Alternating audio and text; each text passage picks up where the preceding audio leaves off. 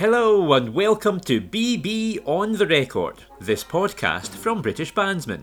I'm Mark Good, editor of British Bandsman, and in this episode, I hear from one of the iconic figures in the brass band world, Dick the Stick, Richard Evans, as he continues to promote his book, Richard Evans Still Beating.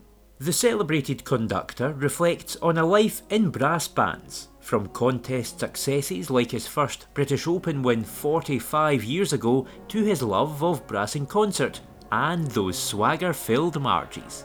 Richard also looks back on his long association with the National Youth Brass Band of Scotland and discusses how banding opened his eyes to travelling the world.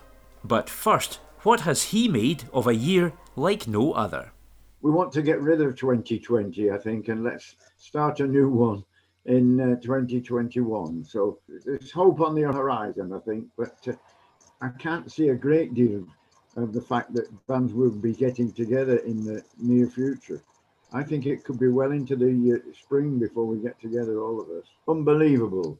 I think that the last, well, apart from the, uh, we did a virtual, thanks to David Childs and, and the way he managed it, wonderful organise it. It was a virtual brass band summer school, which was successful. Although it's rather strange when I was I borrowed Leyland band room because they weren't being there to be filmed, and I'm conducting CDs with nothing there. There's nothing in front of me, so that was strange. But before that, the last time I'd worked was in uh, March. You know, one or two Zoom meetings and some some Zoom uh, quizzes, but I stopped doing those and Pam and I did them sometimes. We were always last or next to last, so, so we gave up on it. Yeah, we we're not we're, we're winners, not losers. So yeah, and but being serious about it, it does concern me the fact that a lot of people put comments in in magazines and things and said I've not really missed it, and that frightens me. I think that has been a comment that has come up from time to time. And we've also seen it applying to other walks of life, other industries. Football, for example, where they're concerned about getting the fans back. Will they come back or will they have found other things to do?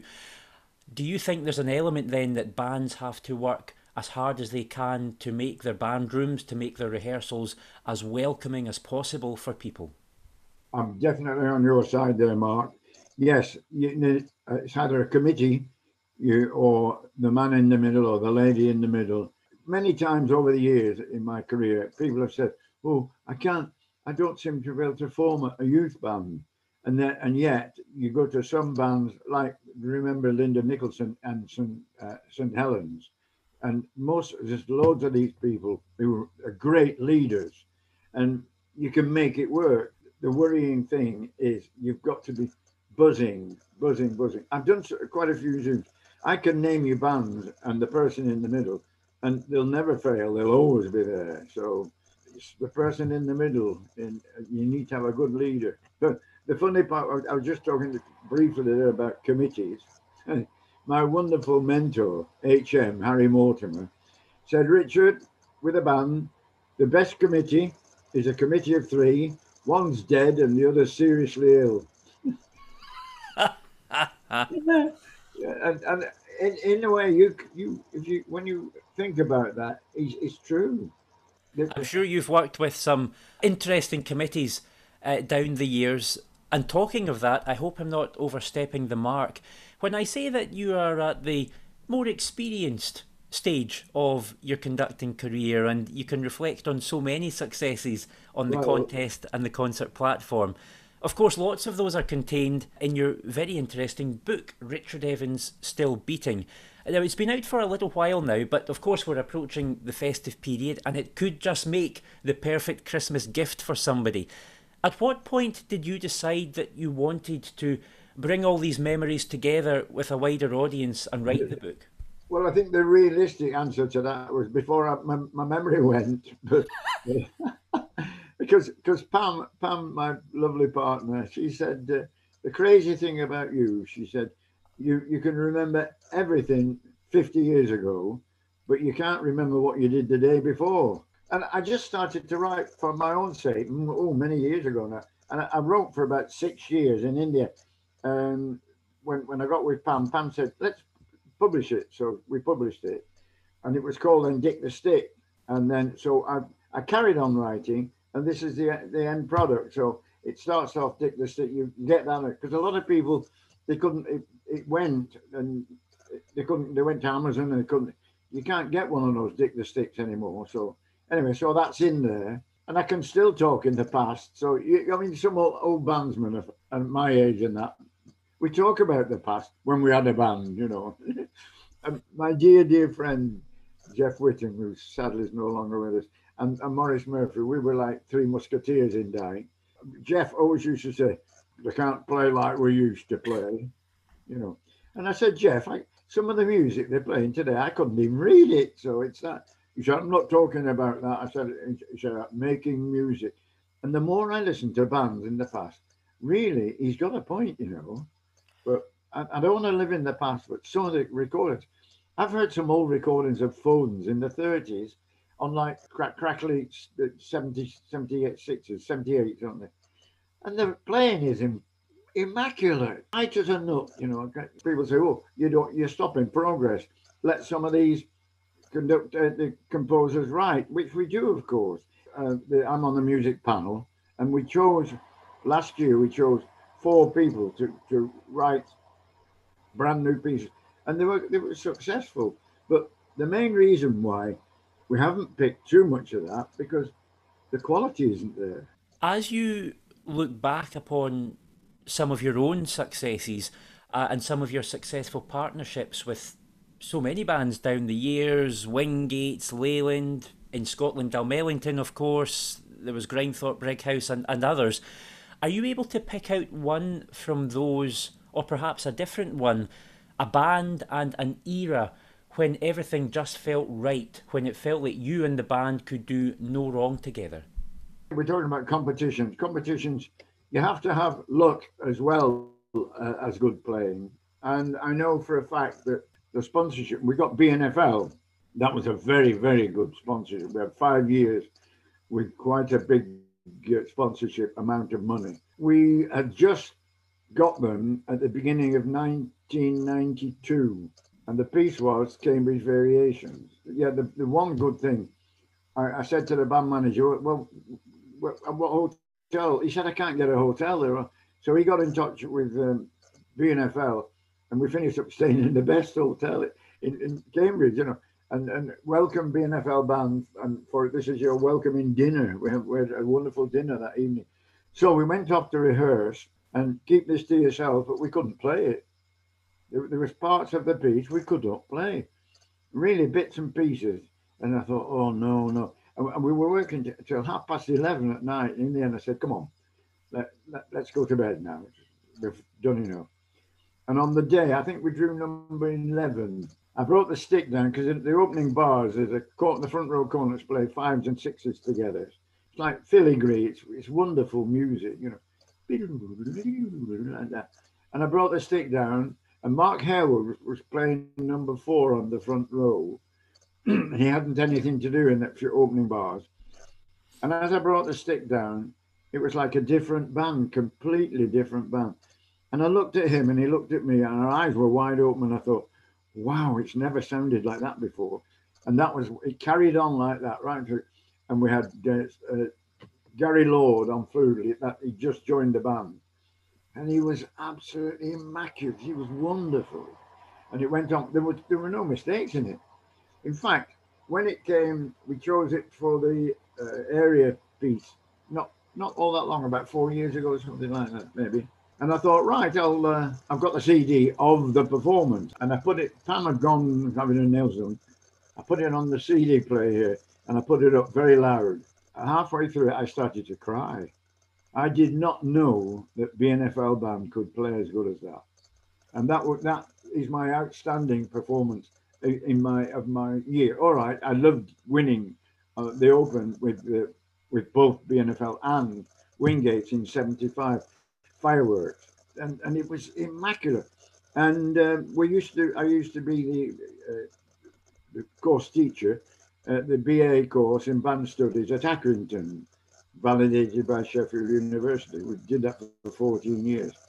And James Scott came to give a lecture on judging and things like that. And one of the students said, Mr. Scott, what's the best uh, performance you've ever judged? And he said immediately, BNFL, Cambridge Variation, 1992. Clearly, one which, rightly so, stays very fondly in your mind. Now, you just touched a moment ago on what is rather a significant anniversary this year because it is 45 years since you won the British Open for the first time, and yes, that came with Wingate. Does it feel like 45 years? It feels more actually. I played in the Open under Harold Moss and Leyland because I used to play on the front row at Leyland Motors Band then. I'd got the job at Wingate and I'd uh, been working away with him, uh, off with him, rehearsing program music. And um, Derek Chappell, the band manager, came in one day and said, Oh, I've got the music for the Open. It's called Fireworks, you know. And of course, none of us had seen it. I looked at him. The first two bars were pretty good. They were semi brief, bam, bam. And then it went five, eight, seven, eight, oh, and oh. And I thought, whoa, I can't do this. I was I was about 40 years old then, yeah. And he said, well, let's run through it, somebody said. I said, I can't run through this. You know, it's, I can't. And I, I when I teach conducting, I said, never sight read anything in front of a band. Go home and study it first. And uh, so we we went through it bit by bit. And, and I said, well, gentlemen, because there were no ladies in the band then. Well, gentlemen, I said, it's very hard this, so we're going to have to do lots and lots of sectional rehearsals because it was, the young person's guide to the brass band kind of thing, wasn't it? And so I, the tubas had to be the section, most of the sections. We have seven sectional rehearsals on it. You know, really, we, they worked their socks off. Seven, I mean, I didn't know anything, but just work hard. That's what work. And so I said, right, off, off we go on the day of the contest. And we went to at that time, I mean, there's all houses there now at Bellevue. There was uh, the Longsight entrance. You could come in from the Longsight part of Manchester, come in that way. And there was a Longsight hotel, a pub, and we got a rehearsal room above the pub in the first on the first floor. So somebody came in and said, "Right, we've um, we've drawn number 22 out of 23." And I thought, blimey. So I said, okay, I tell you what we'll do. We'll just do a little bit now, and then we'll go and have a listen. We'll listen to them. We get back here for one o'clock because I knew it would be late.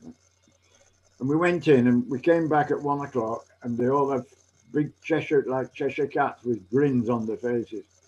Hey, Mr. Evans, they can't play it, can they? And that, and that that was it, Mark. They, obviously, bands did not realise how difficult it was, and it was difficult. I'm not saying the performance that we did was marvelous, marvelous but I've talked a lot with the the, the wonderful man uh, Elgar Howarth, because Elgar Howarth and I are very good friends, and he said, "Richard, you know that fireworks put me on the on the map, and it puts you on the map as well." When you say that, and you you talk about those comments of perhaps putting yourself on the map in some way. How significant was that? Because we know the British Open was, and it still is, right up there at the very pinnacle of oh, brass band contesting. Yeah. So, how proud were you to, to be able to secure that? Well, I was standing, bless him, not with Charlie Southern was he was the man at Wingate, and we were standing together when the result, results came out, and it went six, five, four, three, and, and he said two. I think Fairings were second, and he said. Uh, and, and I said, oh, oh, Charlie. He said, what do you mean, lad? What do you mean?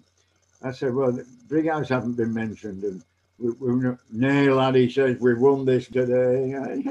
and of course, that was true. And it was like walking, walking on water, honestly. In fact, I, I had a fancy shirt on because I was relaxing shirt, different patterns on it. And I got talking to so many people because in those days, around about that time, 1975, and the band had to go back on the stage and play a, bit, a broadcast, a half hour broadcast, which we, we got one lined up. And I looked up, I was talking, and the band was sitting all with the uniform back on, sitting ready for me. My, my dad was very, very poorly at the time. And uh, I, we played that for my dad. For well, I did. I played that for my dad. It was like a prayer going up. Yeah, it was. It was unbelievable. And the thing was, I had the shield there, and we took it home, obviously, and not realizing the true value of that shield. Slept, we slept with it under the bed.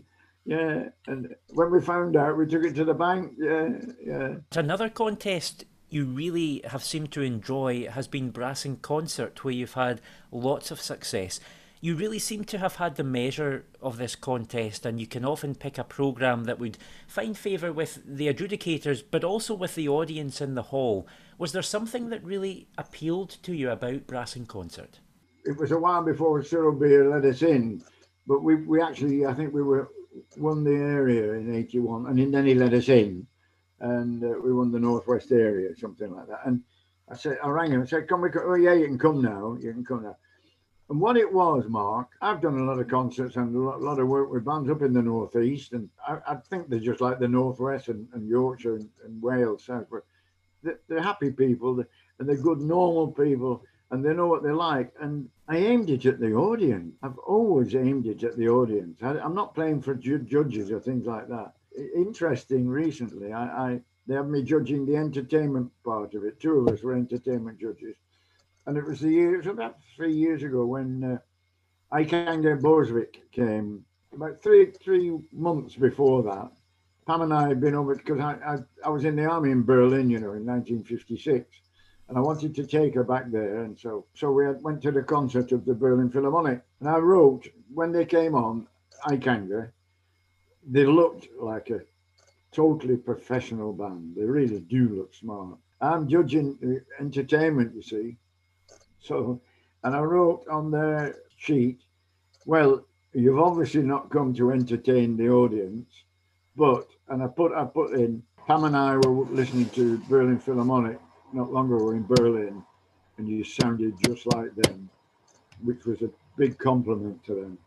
So, and they were, they were marvelous. But and you can imagine, see normal guy in the audience, what what they're playing. You know, that's why I I always aimed at a good opener, bang, and then something quiet, and then obviously and, and a great finale, and a little bit of humor. But, but humor in music is very dangerous because it can sound like a, a poor church social, you know, and it's not right.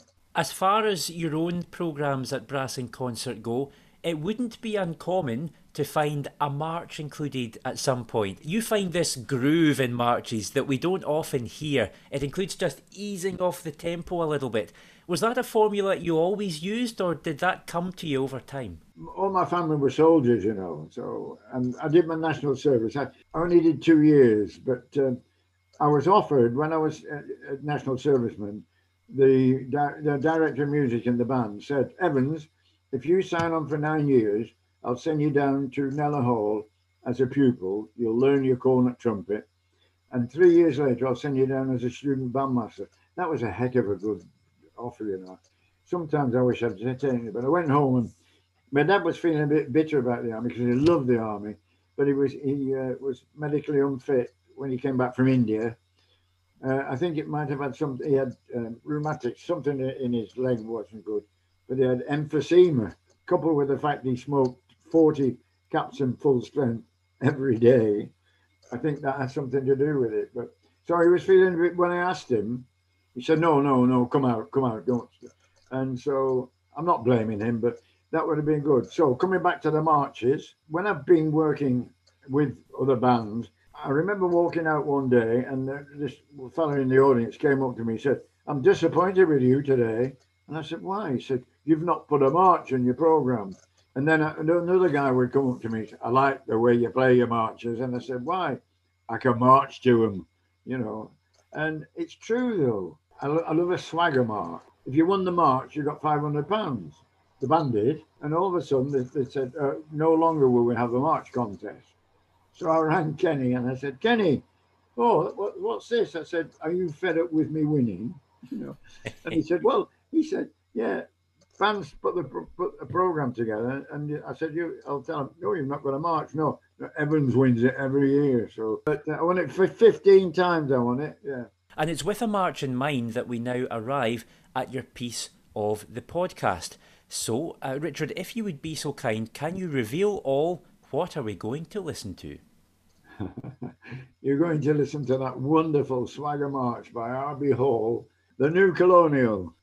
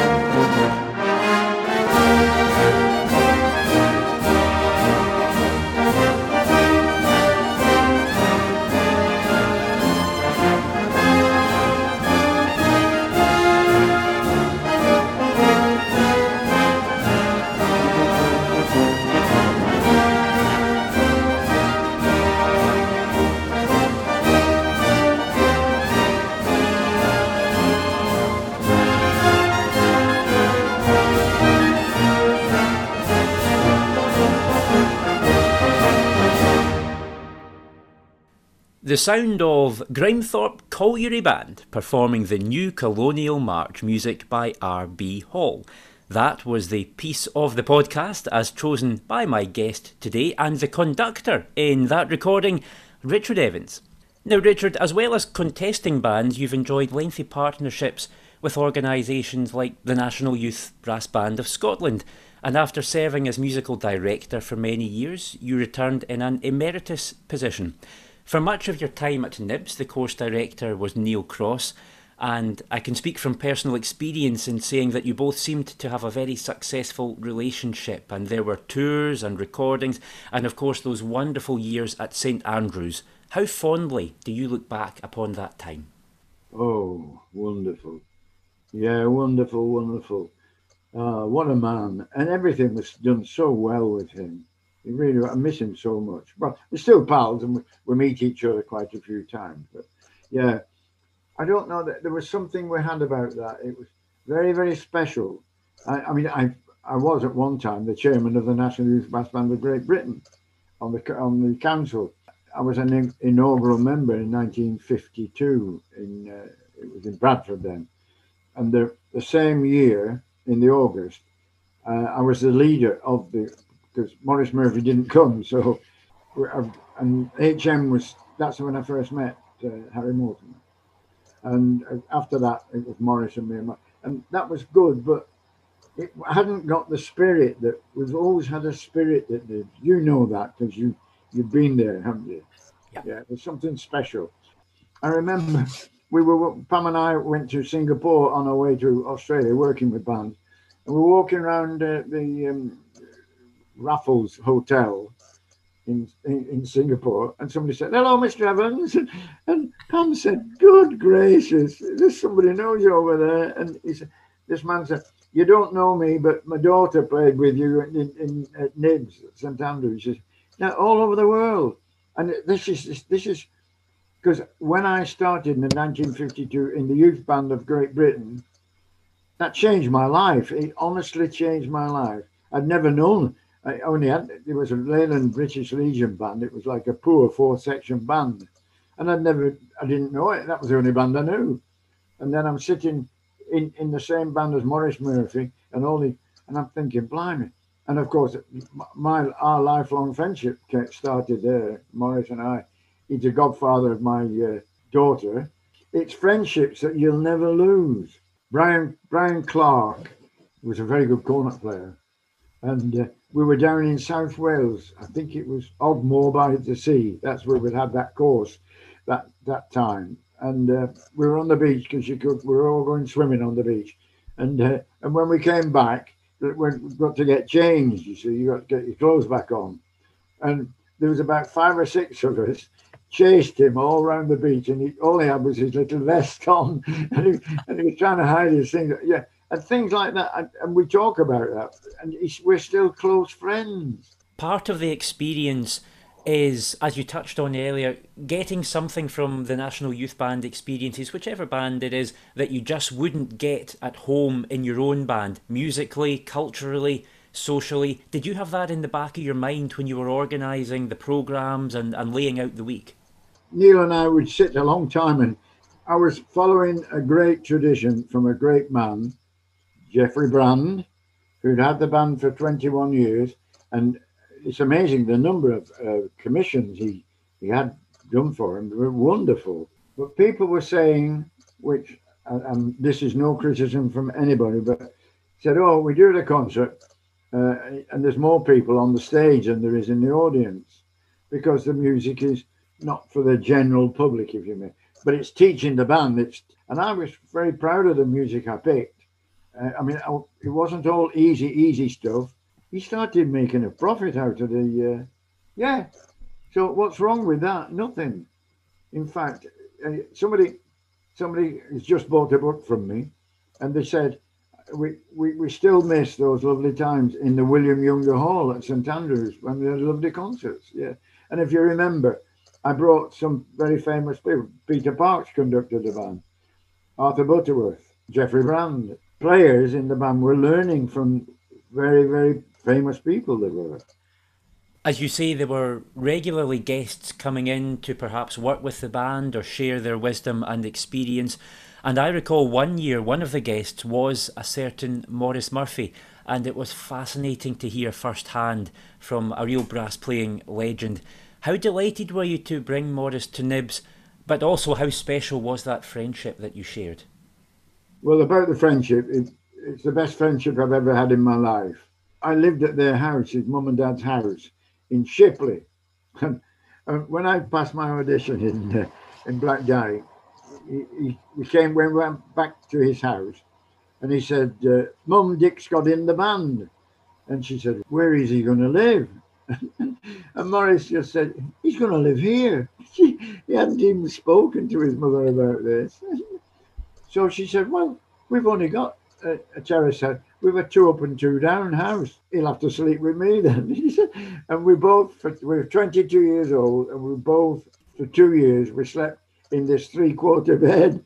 I adored him and he was and he was so helpful. But he, he didn't practice. And I'd come home from work because I worked on the newspaper and he was up in the mill and and I'd say, uh, uh can we go in the front room? and Have a, no, he said, let's go to the pictures. Yeah. yeah. So he didn't practice. But then later, when he was at the LSO, and of course, Jeff Whittam was coming, he came with him as well. I picked him up at the airport and I, I, opened the boot of the, my car and I brought my trumpet up, you see. So, I, and he said, "What's that?" and I said, "Well, you know what it is. I'm not playing that." He said, "I'm not playing." Okay. I said, "All right, no, no, all right." And like you said, he came up and they were fascinated with both of them. Jeff started talking about breathing, and then Maurice and the, the kids were wanting to say, "Play, Maurice, play, Maurice," but he he wouldn't. But I sneaked it in. I sneaked it in. I said, uh, the mass band were full mass band, and said, uh, just have a play on the front row with you. But because we did, we did have a clash, me and well Neil as well, with Saba's committee, with the president, and there was four people wanted to change the whole running of the band. Um, uh, silly, I'm not going to name them because, but what they wanted to do and the kids picked up. The, you mentioned something about the, the wonderful camaraderie in the band. Well, people love being in, in the nibs. You know, I'm in nibs. I'm in nibs. I mean, you can children's band, reserve band, nib. I'm in big nibs now, and that was something special. They wanted to they wanted to reduce the band to a normal size band, and they, I've seen all the paperwork because when the kids found out a lot of them said, Mr. Evans, is it right? We've got to audition for a place. And is it going down to 30? I said, I, I, that's what's being promo- you know, proposed.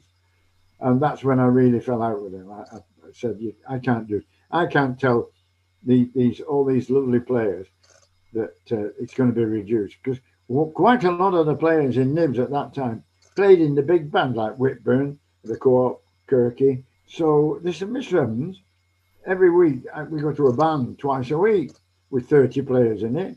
But when we nibs, it's like 80 of us. We love it. So they were fed up. They, in fact, it went. So that's when I resigned, and uh, but happily we got it right. You've touched on some of your treasured memories, and then latterly, there one of the more regrettable times, perhaps for you. When it came to writing the book, were there some moments that were a bit more difficult to write? Yes, in fact, I was at the Open not long ago, sitting behind uh, Peter Graham. In fact, he'd written the piece, and he looked round because I, I didn't realise that was his daughter that was sitting next to me here. He said, "Oh, Richard, how are you?" I said, "Fine." He said, I've just finished reading your book. He said, It's a cracking read. Have you got a lawyer? He said. I said, Well, he said, You've got very near the knuckle in places there. But I did. It, it's no use saying that this didn't happen, but it did happen. May I maybe being a bit cruel with one or two people, but I was being honest. I was saying things that, that hurt me at the time. And on a completely different note, something else that really stands out for anyone reading the book is the fact that you clearly enjoy getting on your travels. You and Pam are no strangers to hopping on a plane, whether it's for work or pleasure. Did banding generally, did that play a part in widening your horizons and giving you a thirst for travel? Yes, yes, it did. Uh, the nice thing, I was invited at one of the so so exciting bands is the brass band Battle Creek in Michigan. Whoa! I mean, they're all professional trumpets and trombone. Wonderful band, absolutely marvelous. And I remember uh, the two brothers, Bill Gray and Jim Gray. They ran the band. They were both foot foot doctors.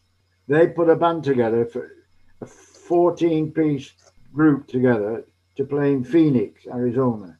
Now, Phoenix, Arizona, it's where a lot of the uh, older Americans go there to retire because it's sunny all the time. And they've got a, a big, they have a big, uh, they call it the Sun Dome, I think it is, 7,000 people undercover. The band, there was, I can't remember them all now, but they were super, superstars. My two, my four trumpet players were, I've got two straight men, Maurice Murphy and Tim Morrison. That he, he does all the uh, John Williams stuff in America Maurice does all the John Williams in England. Rex Rex Richardson and uh, another two jazzers and two straight men. Sam Pilafian is up there now. Never heard a E flat bass player play like that. A little bit beaten up, battered tuba. When we did a, a, a show, a television show, uh, for like seven o'clock in the morning, it was uh, like jingle bells, swing jingle bells. Thing. when you it was like someone going on the E flat bass. Fabulous.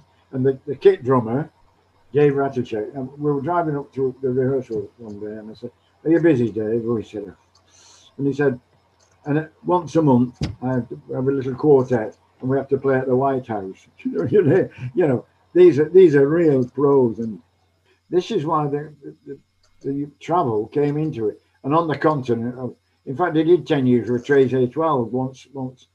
When I went to Treize Étoiles the first time, no, I was judging in uh, Sion up in the mountain, up in the mountains. And they said, "Oh, by the way, when you've done the judging, uh, the Solomon Quartet contest, when you've done the judging, there's a little gala concert, and Treize Étoiles will play, and we want you to conduct two pieces." So I said, "Yeah, okay." And it was Force of Destiny and Folk Festival. I went to, and I stood in front of this band because French speaking, and uh, I, I should have, I was lazy at French. And it went, woo. I said, no, no. And I'm here, and there, Pierre, yeah, Moran. Well, he was sitting behind me against the wall. And this horn player, as soon as I said this to him, this horn player went, look past me at Joe to see if Joe would go yes or no. And this went on for a long time, and I thought, I thought, I don't want to be here. I wasn't happy at all. Two weeks later, I got a le- letter from him. Will you come and train the band? yeah, and it lasted ten years. That. Wow! And of course, another country with which you've enjoyed a very special relationship down the years is Japan. You've enjoyed so many trips out there, and you took Nibs out there in 2008. Yeah. How much have you enjoyed going out to that country and watching its brass band world evolve? Very, very, very much. And it all started, you know, at Fairey's. Alan Lawton, uh, the band manager, said uh, there's a 14 players from Tokyo Brass Society coming. They can't speak English, but they've got an interpreter. And the 14 of them came into the band and we were rehearsing about, and then they're all standing around the band. And then this lady came up and said, They want to know, can they record this? And that's the amazing thing. And I said, yeah. and amazing, some of them had a tripod, tripod up their legs and the, you know, and the cameras, everything, there's lights going on. They were lovely, lovely people. And so I said, yeah. So they loved it. And their boss, of course, was Takeo Yamamoto. And uh, he was a trumpet player in Tokyo. And then he gave this music to this girl. And so she said, oh, Professor Yamamoto wants the band to have this. It was a score and parts of Warabe Uta. It was a selection of Japanese children's songs arranged for brass band. I turned to him and offered him the baton. He said, no, no. And I said, yeah, you conduct it, you know. And that, we've, we've been friends for life since then. And he invited me over. He wrote, we used to write to each other. He wrote, he said, you must come to Japan before you die. you know, I got in touch with him and I said, look, my wife and I have got air tickets, but we didn't realize how expensive they are. All right, we can do that, but we can't afford a hotel. We'll have to stay with you. And he sent back and said, Japanese houses very small, but still keep coming. And what, what he'd done, we were there for three weeks.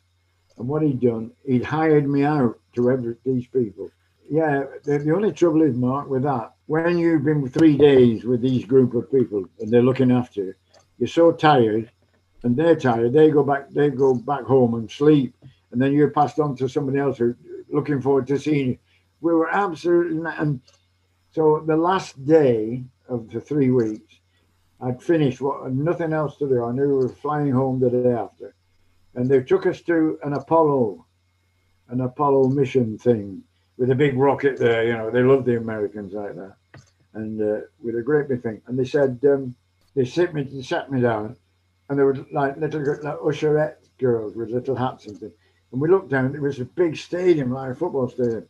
And there was a, a kids' band, an elementary school band. They'd just come back from Arizona. And so I, I didn't mind. So I sat there and I was sleeping actually. And this little lady just touched me on the shoulder and said, uh, Evansville, you must stand now. They are talking about you. So, and uh, so I stood up and the clap and then I sat down. Oh no, no, she said, you've got to go and conduct the band. So and I what what and I, this I thought honestly, Mark, I thought this is where I'm going to die. So I got up to this band, and the, the conductor had they're all these fancy hats on, cowboy hats. He ha- gave me the baton and then cleared off. And I'm looking at the music. It's all in. It's, it's a massive score, all in uh, pencil no English words on it, some funny little Japanese signs on it. And I'm thinking, I, I, don't know what to do. And a voice in the band said, It's all in 2 4. Just keep going. Watch me. I'm in the clarinet. And, I looked at this man with a smaller shirt. He's got this hat on and he look, looks like one of the kids, you know. He said, and he winked at me. So, and I just did, did, did, did, went right through. And, and he, I just tell you when you're stopping. And so I got away with it, and I, oh wow. Richard, as we approach the end of our chat today, let's err on the side of optimism, shall we? Uh, yes, there are some limited band activities taking place right now, but I think we're all looking forward to the day when banding, as we've come to know it, can really resume in earnest. Will you be itching to get back into the band hall as soon as it's safe to do so? Oh yes, yes, very much so. I, I'm I'm got I've got Trinity Girls Band now. You know, it's well Trinity Mature Ladies Band. It really is, and they're lovely. In fact, we did we did a, a Zoom quiz last night, and uh, I was third, which wasn't bad. That you know, but yeah, they're missing it, and I'm missing it. I just go on on a Monday, and a, and a Wednesday, and when I go home, when I get home, Pam said, "You're buzzing." And I said, "Well, they make me buzz, a girl. Yeah, let's let's be happy and let's be optimistic.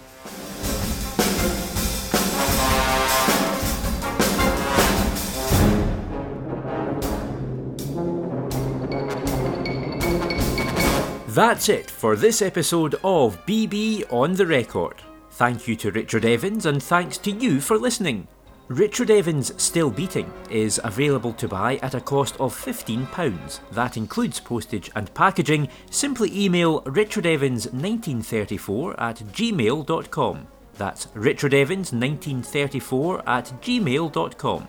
You can enjoy a digital subscription to British Bandsman. It costs just £42.99 for one year. Go to BritishBandsman.com and click on subscribe. Do get in touch about anything you might have heard on the podcast. You can email info at BritishBandsman.com. That's info at BritishBandsman.com. As for this podcast, you can find it on Apple Podcasts, Google Podcasts, and Spotify. Join me next time on BB on the Record. Bye for now.